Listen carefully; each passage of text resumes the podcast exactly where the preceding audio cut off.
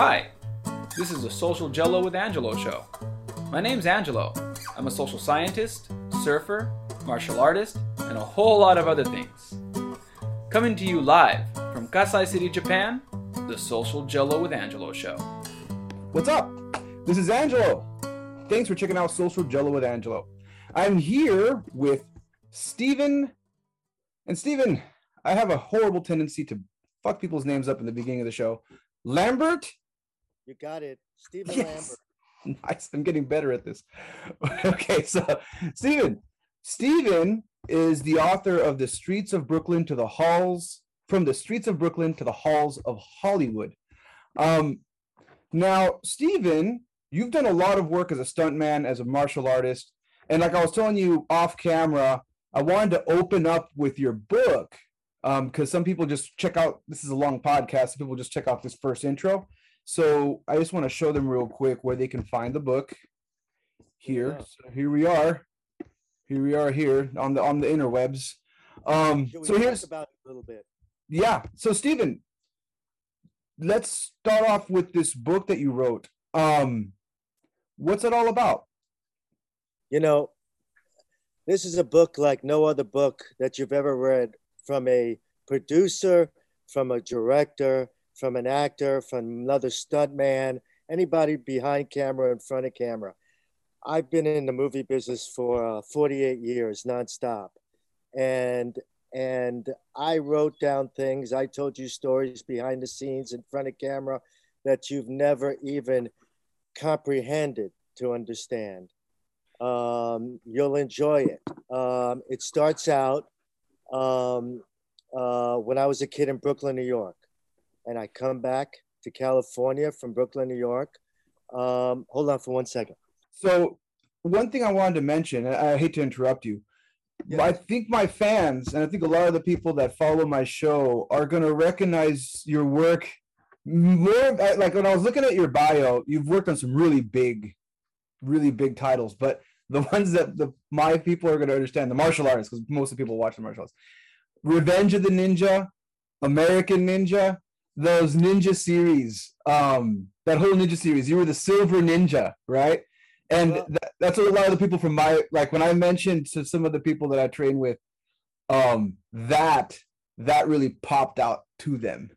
So like, so for anyone watching, he's the American Ninja. He did a series of ninja pictures for Canon Film: Revenge of the Ninja, Ninja 3: The Domination, and American Ninja 1. And in Revenge of the Ninja, I also played the Silver Mask Ninja.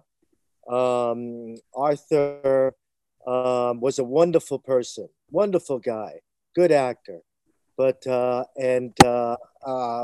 life is full of teaching students, but he was the kind of a person where he was unteachable. And again, he was a wonderful guy, but he was unteachable. So we got stuck because he had a tremendous amount of fighting to do. And being that he always wore that mask, my beloved director said, Steve, you know, you just play him whatever it has to do with the mask.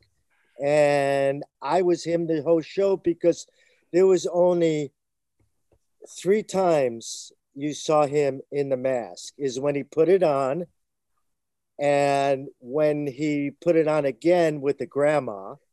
And then at the end, I have a cut of when Sho Kosugi slices the mask in half right when he kills him, and it reveals Arthur. All the other stuff, it was me. And it was a brilliant idea.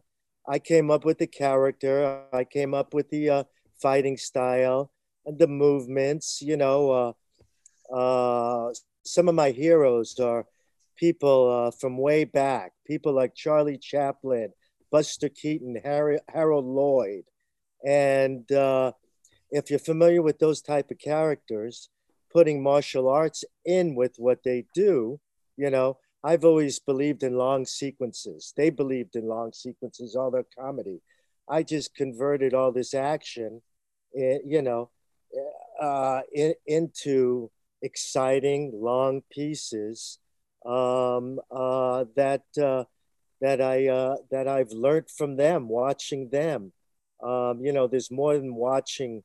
When you learn, it's understanding and repeating and knowing how to do it. And I talked to some great friends of theirs in the past, other stuntmen that knew them, learned a lot about them. Some other heroes of mine like James Cagney, Bruce Lee, Charlie Chaplin, Harold Lloyd, like I said, Buster Keaton, tremendous heroes of mine. And I just put it all together. And these are the sequences that I come up with. I doubled Sho Kosugi in Revenge of the Ninja, in Ninja 3, The Domination. Lucinda Dickey, I doubled a woman in The Domination. And I got to tell you, you know, in the book, I tell stories like in Revenge of the Ninja. If I sat down with you and watched Revenge of the Ninja with you, I can give you 101 times where I could say, that's me, that's me, that's me, that's me. Because they didn't give me much money. And if I wanted to give the audience, I wanted to give the film people, the people watching the film, the things that they would love when it was completed. I had no other way in doing it but to do it myself, because I didn't have the money to hire people. So that's why you see so much of it, because most of the time, you know, all these cuts, whether it's a cop or just an ND person or another nondescript ninja, you know, I'm in it an awful lot. In every movie, in all three of the movies, I doubled Michael Dudikoff in American Ninja 1. I doubled Tadashi Yamashita in American Ninja 1, and then played a bunch of other ninjas.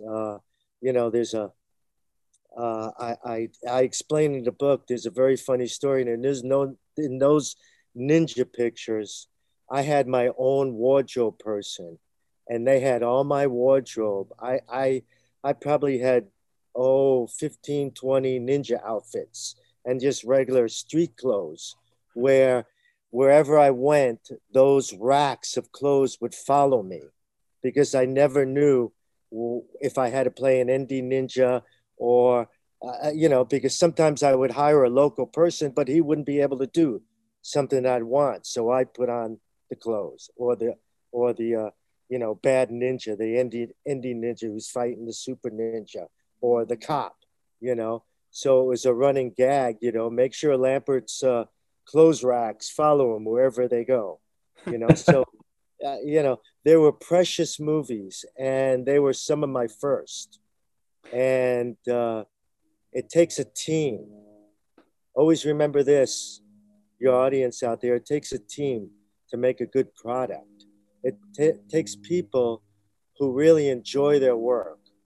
You know, they're not really interested in making the money. The money's nice, but they want a good product. Even if it's a B script, you can make it memorable, just like I did in those ninja pictures. You work with the right people. I had a wonderful director, Sam Firstenberg. I had a wonderful DP on all three of them. They were all three different, but they were all wonderful. They cared. They let me work. They understood how important I was, God bless, to these films, because I was also the writer when it came to all the action. The script, whenever it came to all the action, no other company ever did this with me. They would leave it blank. Canon Films, Menachem Golan, Sam Firstenberg would leave all the action blank, and I would write it in. And it was a tremendous learning experience, and it kicked me off in the future. If I wouldn't have done the things that I've done on those ninja pictures, it's very rare that a stunt person gets a chance in his lifetime to have so much, to be offered so much responsibility in a film. You know, it's just not done. And in those pictures, people like Sam Firstenberg, David Walmark, Menachem Golan, they gave it to me. You very rarely work on a movie like that. And, you know, the ninjas were my first three pictures, and, you know, it was a gold mine in experience. You must have great common sense when you're a stunt coordinator. And I was gifted with wonderful common sense. And the things I didn't have to make what I produced on film was because of the people that I mentioned, you know, script supervisor, Runit, you know, she's very important to the film. You know, so with these people that I mentioned, gave me the gift, listened to me, understood where I was coming from. And I was lucky enough to be a stunt coordinator who also did stunts. You know, there are not a lot of stunt coordinators that also do stunts. So I was a gift to them. And we just had a wonderful time. You know, Sho Kosugi in Revenge of the Ninja, that was really his first movie. Yes, he did enter the ninja, but he wasn't involved. He wasn't the star. It's really different. And we got along wonderful. He was wonderful to work with, easy to work with on Revenge of the Ninja, because he came from live shows. He used to work at Magic Mountain. You work in live shows and you make people believe. It's just like working in front of camera. So, you know, I didn't have to teach him a lot. A lot of times, you know, like Michael Dudikoff or Lucinda Dickey, I had to teach. You know, Sho Kosugi, I only had to teach certain things. I had to teach him camera angles. I had to teach him to perform in front of camera. You know, a lot of actors have a bad habit of not understanding performance, performance acting. You know, I'll give you an example in performance acting. Gene Kelly, a dancer. Fred Astaire, a dancer. They're performance actors. They perform with their body. You know, martial artists should perform with their body. Bruce Lee was a performance actor. Very few martial artists, movie martial artists, are performance actors. They don't understand, you know, but Sho Kosugi, he was easy to teach. So we had a wonderful time. A lot of, in the book, I explain, we played a lot of jokes on each other. You know, Sho Kosugi just came from a foreign country, so he didn't understand American humor. And I come from Brooklyn, New York, and I love humor. And I can take it and I can give it. So Sam Firstenberg, David Walmark, myself, we would play, and Sho Kosugi, we played jokes on each other. But Sho Kosugi never understood it was a joke. We never used to tell him. So at first he just didn't get it until we explained it to him. Or if he was involved in it and we didn't tell him, because we never, whoever was playing a joke on somebody, we wouldn't tell anybody else. In other words, if I was playing a joke on Sho Kosugi, I wouldn't tell David Walmark or Sam Firstenberg. But when the joke occurred, they knew, they understood it. But Sho Kosugi would never understand it at first. And I explain it a lot in the book, and you'll laugh your ass off. The friendship was so tight on Revenge of the Ninja. But then when we got to the Domination, it was different. And I explain it in the book. Menachem and Sho Kosugi had some problems on future projects. So I explained what occurred when he came back on Ninja the Domination. I won't get into that. Ask me some more questions. All right. So yeah, and like I said, I'm glad you put that out there, because a lot of my listeners come from martial arts backgrounds and they recognize your work in the ninja movies. If you out there, your audience, just a second, your audience, if you're a fan of those ninjas and other motion pictures that I've done, get my book, because there are stories, 47, 48 years worth of stories in that book from big films, major motion pictures, major actors from Arnold Schwarzenegger to Sly Stallone to James Woods, you know, to directors like Scorsese, Al Pacino. I mean, I can go on and on. Van Damme, Seagal. You want to know the real story between Seagal and Jean LaBelle? I tell you the real story in the book. Only I tell you the truth. Nobody else. The real story is in the book. Well, yeah, and like I said, that's definitely... here, let me close that out real quick. All right. So what I wanted to ask you... yes. So a lot of martial artists, and I've had this conversation with other recently another Jeet Kune Do guy. Being a martial artist and making a career through martial arts is not easy. It is not easy, right? It is not easy. It's right? If you looking at even Bruce Lee's story. There was a point there in his life where he was living inside of he was married and he, I believe his first kid was on the way, and he's still making ends meet, living at one of his students' houses. And so there's it's not easy. If a legend like Bruce Lee had a hard time, where are we in the middle of all this, right? So like my question to you is, how did you get from...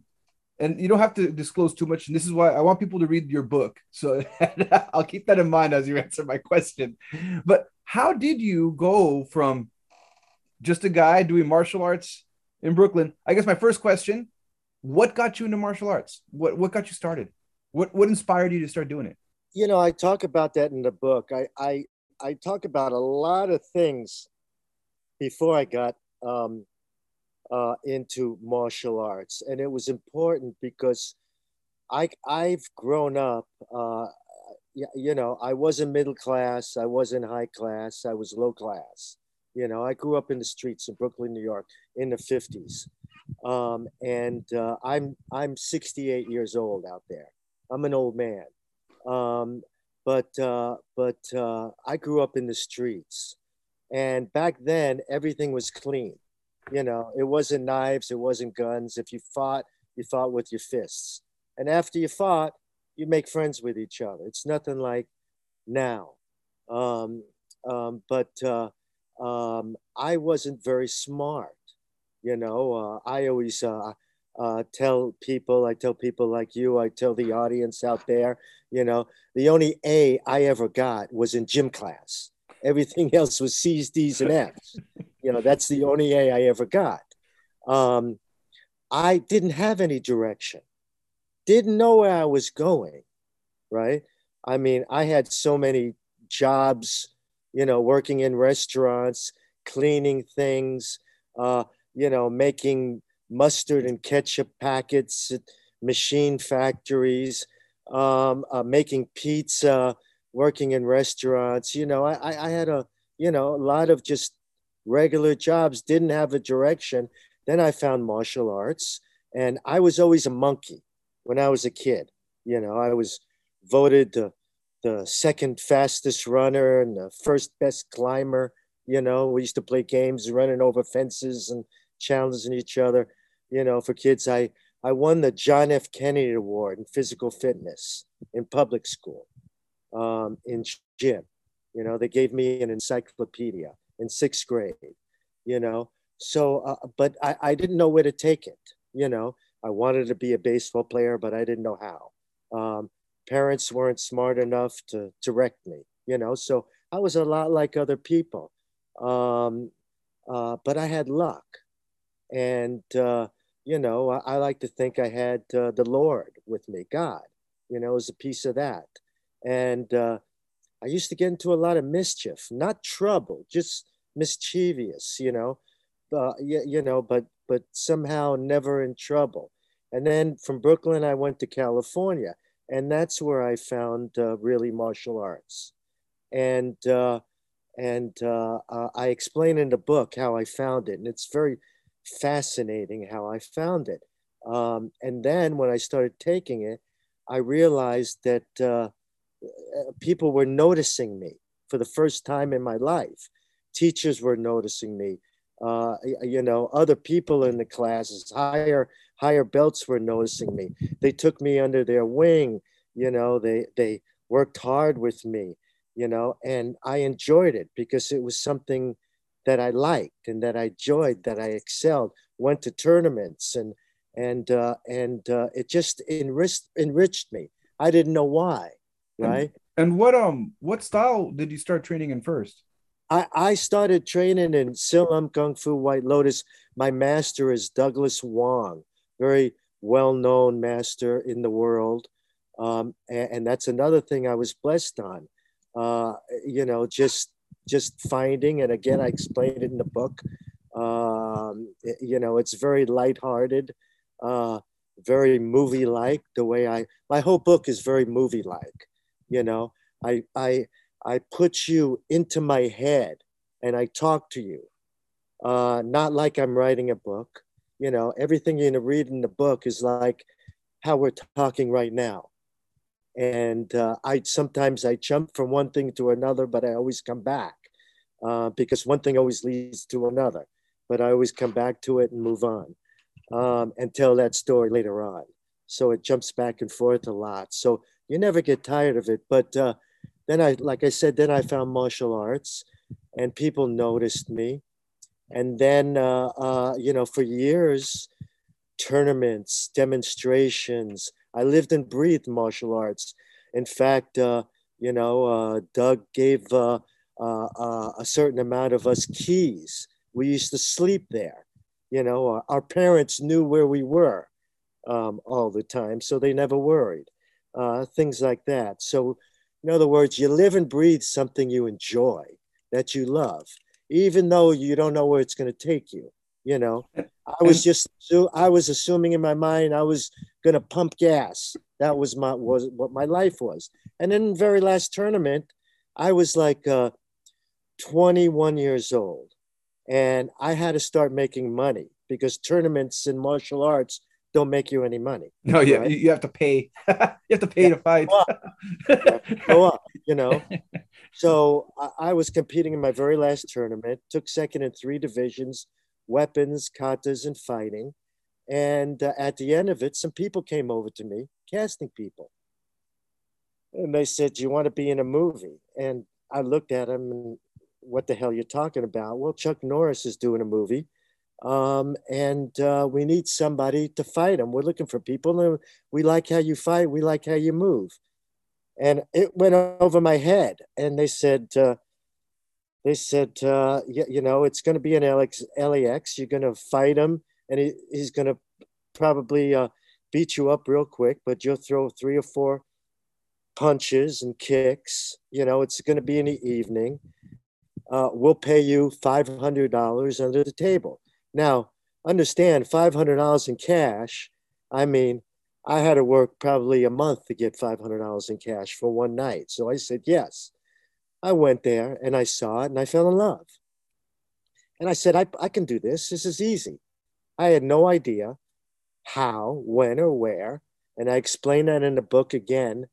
But one thing led me into another, and it would take me a long time to explain it. And I would go off on tangents, read my book, Steve Lambert, From the Streets of Brooklyn to the Halls of Hollywood, Amazon.com. But that's how I got into martial arts, and that's how I got into the movies. Some people came over to me, casting people, and they asked me, and that's how Chuck Norris people.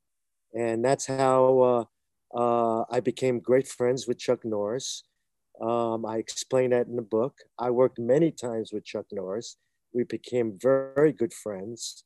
I tell you very funny stories about Aaron Norris, Chuck Norris. I worked in many of his movies, just like I worked in many Stallone movies and Arnold movies. And I've acted in movies. I've done stunts in movies. See, very few stunt people could act. And I was one of the few that could do both. And stunt people and directors saw that. So I got a lot of acting parts in movies, character parts. And going from, so you coming from a martial arts background. Did I answer your question? Yeah, you did. Yes, you did. Yes, you did. So coming from a martial arts background and then working in Hollywood with Hollywood actors, coming from the streets, right? Coming from Brooklyn. It's completely different. I explain this. This is very important for the audience out there. A lot of big-time martial artists think they can come in and stunt coordinate and fight coordinate, right? And they fail. Big names. They don't understand you have to learn. It's like a school. How to do stunts. It's not only following your head. It's knowing lenses. It's knowing camera. It's knowing angles. You know, there's so many lenses that you have to understand. There's so many speeds you have to understand. There's knowing how to work with actors, understanding how to act, understanding where to put people. I mean, I can go on and on and on. And martial artists, be the greatest martial artist in the world. And they try to get into movies and they fail. You have to have a martial artist who understands stunts also. It's important. Yeah, and the point I was going to try to get into is it's a different world, right? So like yes. You're coming from the fighting world, because I don't know much. I'm not big, like I'm not really, I did a little bit of modeling and acting when I moved to Japan. I live in Japan, by the way. And when I was in that world for a little bit, it was shocking because you know I wasn't doing anything martial arts related. I was just trying to make some side money at this modeling gig, and then I ended up with an acting gig. And when they were there, and it got the topic of what I do came up and how I run a martial arts gym and do all this martial arts stuff, the actors were, some of them were intrigued, most of them were scared. Most of them are really, most of them do not like the idea. Like, wait, so you get punched in the face? They could ask me, so you get punched in the face? I'm like, yeah. And, you know, sometimes I do, you know, sometimes I get choked out and I'm teaching this guy this. And one of my fighters is going to be fighting in a cage. You fight. Wait. They're like, wait a second. Yeah, they're like, wait a second. Because as actors, they were terrified of something happening to their face. Because they were like, if something happens to my face, this is how I make money. And you're saying you just voluntarily go and do this. So I mean, I did get along with them. It was even for me, and on a very, very small scale, I realized real quick that it was, to me, what I feel is normal is not normal at all. So how did you navigate that? Well, first of all, when I came in, when I learned from some mentors how to do stunts and everything I speak about, how to learn as far as the stunt, the movie angle. I was a martial artist and I was the same as you, right? We always, depending on what we were doing, whether it was a demonstration, right? Or really fighting in a ring, in a tournament. If it was a demonstration, right? You always overemphasize everything. You know, you're demonstrating, you're putting on a show, right? Like Chinese New Year's, right? When everybody got together and their schools would demonstrate, right? So you learned that, and we did a lot of that, right? So I understood a little bit about missing and animation and body language, right? Through martial arts, through my style. Also, there's a lot of animals and insects, northern and southern. So I had a mixture of a lot of things, a lot of movements, a lot of body language and animals and insects, katas, forms, hand forms, weapons, you know. So, you know, I learned in the years that I was in martial arts, you know, probably 15 years nonstop. The 15 years nonstop was probably 70 years of stuff that I learned in 15 years. Because so I'm going to pause you real quick, because yes. you made a really interesting point here. And this is something that's always being talked about, especially on my show. Yes. You mentioned forms. You said forms Forms are very important. Okay. So forms really helped you translate what you do for Hollywood. Would you say, which one would you say helped you more, forms or the actual fighting? Remember I told you about body language, performance, acting? The reason why I'm a stuntman and there's 10,000 other stuntmen, right? The reason why I worked so much, the reason why I was successful is because of the way I moved, doing a stunt, whatever it was, big or small. Body language. We have three gates, right? We have three ways to move, three positions on our body. Is from our head to our solar plexus to our knees, knees to the bottom of the of our toes. Those are our three gates. They can move individually, or they can move together. Same thing, I talk about Gene Kelly, like for instance, performance art. But watch him, his body movement. He would have made the greatest stuntman in the world if he was a stuntman. And he did a lot of his own stunts, you know. But most stuntmen, when I first started, were just cowboy or car guys. They knew nothing about fighting other than John Wayne fighting. That's when I came in, right? Yeah. The haymakers. So all the forms that I learned, all the forms or all the katas that I learned, I took into the movie business and I modified them, right?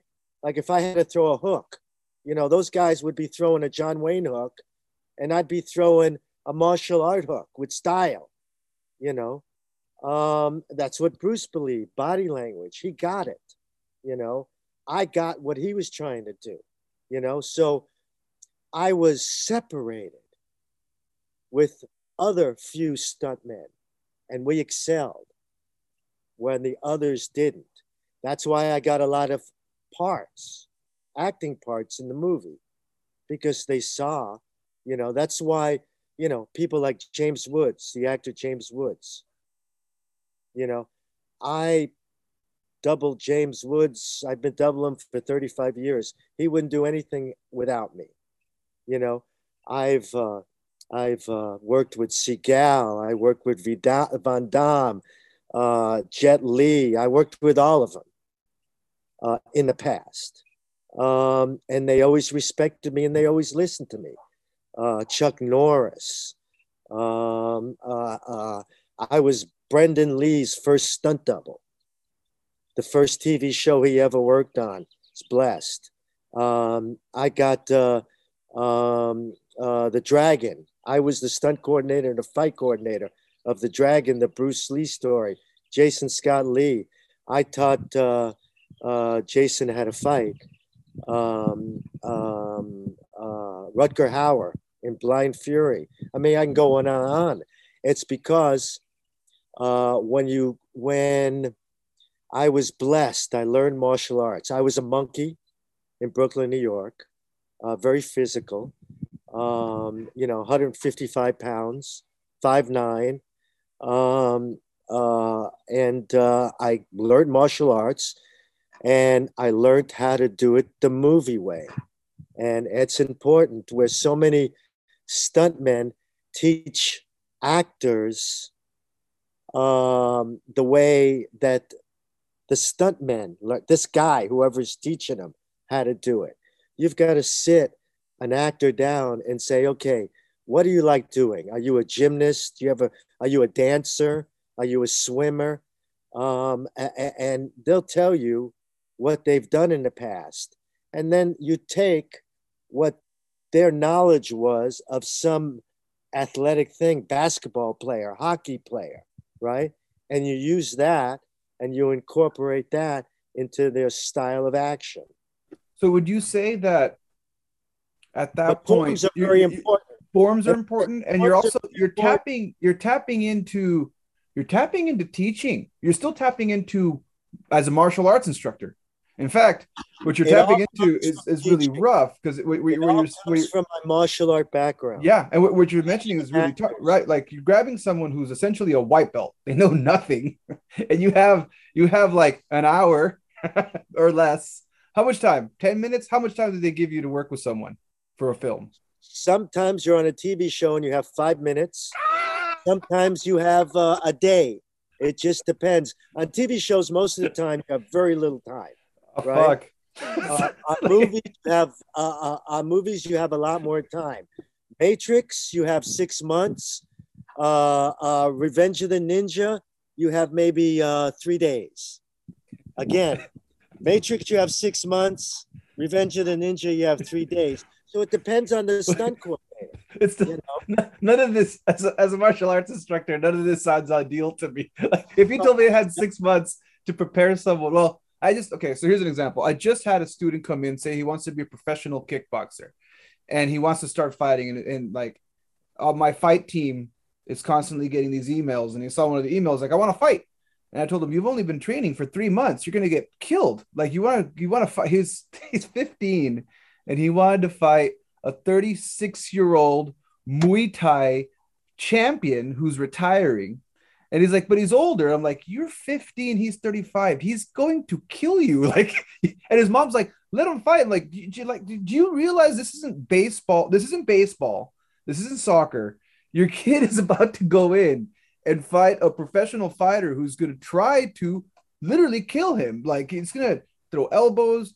And he's like, yeah, that's okay. It's his dream. I'm like, no. Like, 3 months, 6 months, even for me, I was like, not even 6 months I'd say he's ready in 6 months. I would still be very hesitant to put a 15-year-old against a 35-year-old former champion. So, like, I think that 6 months frame to try to get people ready, or 5 minutes, like you said, right? It's that takes a lot of, you're really tapping into that teaching part, and you have to really connect quickly. Exactly. This is a movie, and the actor has to trust you. The actor has to believe in you, first of all, right? So when you teach an actor, to me, the best way to teach an actor, to teach anybody, anything in the movie business, is being a instructor, a master in a class. I learned that way, right? Specifically how you talk, specifically how you teach, specifically how you define a movement. You have to know how to explain it. Actors don't know what the hell you're talking about. How do you get from this movement to that movement? They understand how to act with their mouth, to memorize, facial expression, right? But they don't understand how to act with their body. You know, it's the old pat and smooth, you know, that kind of thing. And some of the actors are very talented. Some of them aren't. They're all wonderful, but some of them are. I'll give you an example. Rutger Hauer, the best actor I've ever taught in my life, right? Such a natural, right? James Woods, my best friend. He's like my big brother, and best actor you ever want to work with, right? He's a genius, right? Terrific actor. But as far as action, right? Non-athlete, you know. I'll tell you a story. I live in Los Angeles, California. And there's a mountain called Stony Point, Chatsworth, California. And whenever I teach actors, stars, for a movie, I have a variety of training methods. But there's a mountain called Stony Point. And I take them all. I've taken Sly Stallone, Rutger Hauer, Arnold Schwarzenegger, Van Damme, Jet Li, Steven Seagal, to climb this mountain. James Woods, I name him last. They all said yes, they all climbed. James Woods, when I brought him up the mountain, he said, F you, Steve, I ain't climbing that mountain. I'll train down here. You know, some will, some won't. And I say that with love, because he's like a big brother to me. He's a good friend. We're friends to this day. But that's just the way people, you know, he's not an athlete. You know, he's a book reader, you know, He's a college professor. He's a genius, you know, where Sly Stallone is the best actor fighter that's ever been in existence, and as far as I'm concerned, you know. So there's different, you know, different methods, but you got to know how to teach. You got to know how to explain. You got to know how to break it down into things that people understand. And the most important thing is you got to make it fun. If you don't make it fun, it gets old really fast. So you always got to make it fun, especially with actors, because they're so spoiled. Well, brother, we are getting towards the last few minutes of the show, and something I ask everyone towards the end. This is a question I ask everyone. Yes. For anyone listening who doesn't do martial arts, but is really interested in getting into martial arts, what kinds of things would you what would you recommend for them? What should they be looking out for when they start their training at a place, as far as what they pick as a place to train at? What would your recommendation be to this person who doesn't do any martial arts, who's interested in doing it? It's a great question. And I thought of that an awful lot in the past, and I have a good answer. Is you go to the different schools, right? Whether it's Japanese or Chinese or Korean or any type of Asian art, any type of Caucasian teachers, masters, whatever. You go to the school and you just sit and watch. You watch their white belt class all the way up to their black belt classes, right? And you pick a style that you like, because it's not the style. I always say there's no best style. It's the person. It's the person that's doing it. So you sit there and you look, you go to the Chinese style, you go to the Japanese style, you go to the, you know, the all different styles, something's local, and you watch the teacher. You see if he teaches well, right? You watch his students, his other black belts, you know, that help him teach, his brown belts. And if it's a good environment, you learn. And you can always go to different classes. In other words, it's good to know different styles.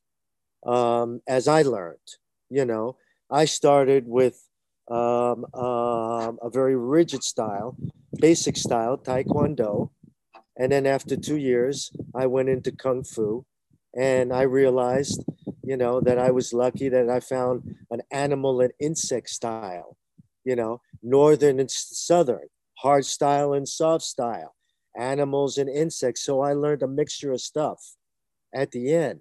So it's good to just, because you're going there for a reason. If you're going there to fight, whether it's, you know, if you're going there to really fight, then I would say, you know, learn your basic punches, basic kicks, in a Shotokan or a Taekwondo, and then go take Judo, Jiu-Jitsu, you know, if you're going to really fight, because those three things will bring you into that. If you're going to work in the movies, get a mixture of stuff. Learn a lot of weapons, learn a lot of animals and insects, hard style, soft style. The more you learn, the better it is. But whatever you learn, whatever you do it for, you know, I've taught basketball players, baseball players, and they've come told me, you know, that I'm doing better because I'm taking your training in martial arts. You know, to be a great athlete, this is the last thing I'll say, to be a great athlete in any kind of sport, you have to know 5 things: timing, coordination, distance, focus, and power of the mind. If you get those dialed in, you're going to be great in whatever you do, mentally or physically. Signing off, Stephen Lambert. Take care, everybody. I hope you enjoyed it. We'll do it again after he reads some of my book. Yeah, I will not talk to you until you read my book again. That's fair. That's fair. And I will say, I read the title of the book. But yeah, I promise you. Bring it in your bathroom. Put it in your bathroom. Every time you go to the bathroom, open it up. And whoever you're living with, they'll say, why are you laughing? And you'll say, it's the book, honey. It's the book. You know, that's how good it is. I get comments all the time. Nobody's ever read a book like this. Well, folks, for people listening, because this is a podcast and a YouTube. Oh, we're still going. So yeah, we're still going, man. It's. Okay, let me say one more thing. We're wrapping up, but yeah. Let me say two more things. Oh, yeah, say I want a PR. I want to PR two people. All right. Okay. Michael Matsuda, the Martial Art History Museum, Burbank, California, and Travis Wong. That's Travis Wong, the Jam. Okay. In Los Angeles, California. Please go see the museum when you're in town. Thank you. And also for people listening, Stephen Lambert, From the Streets of Brooklyn to the Halls of Hollywood. You can get the Kindle edition or paperback on Amazon. It's at a very affordable rate, under $25, folks. So yeah, definitely check it out. It'll be in the episode notes as well on YouTube. In the video description, you can check there and pick up the book and read it. Be better than me. It's like a finger. All right, y'all. Thanks for checking out Social Jello with Angelo, and I'll catch y'all next time. Peace. Stay safe.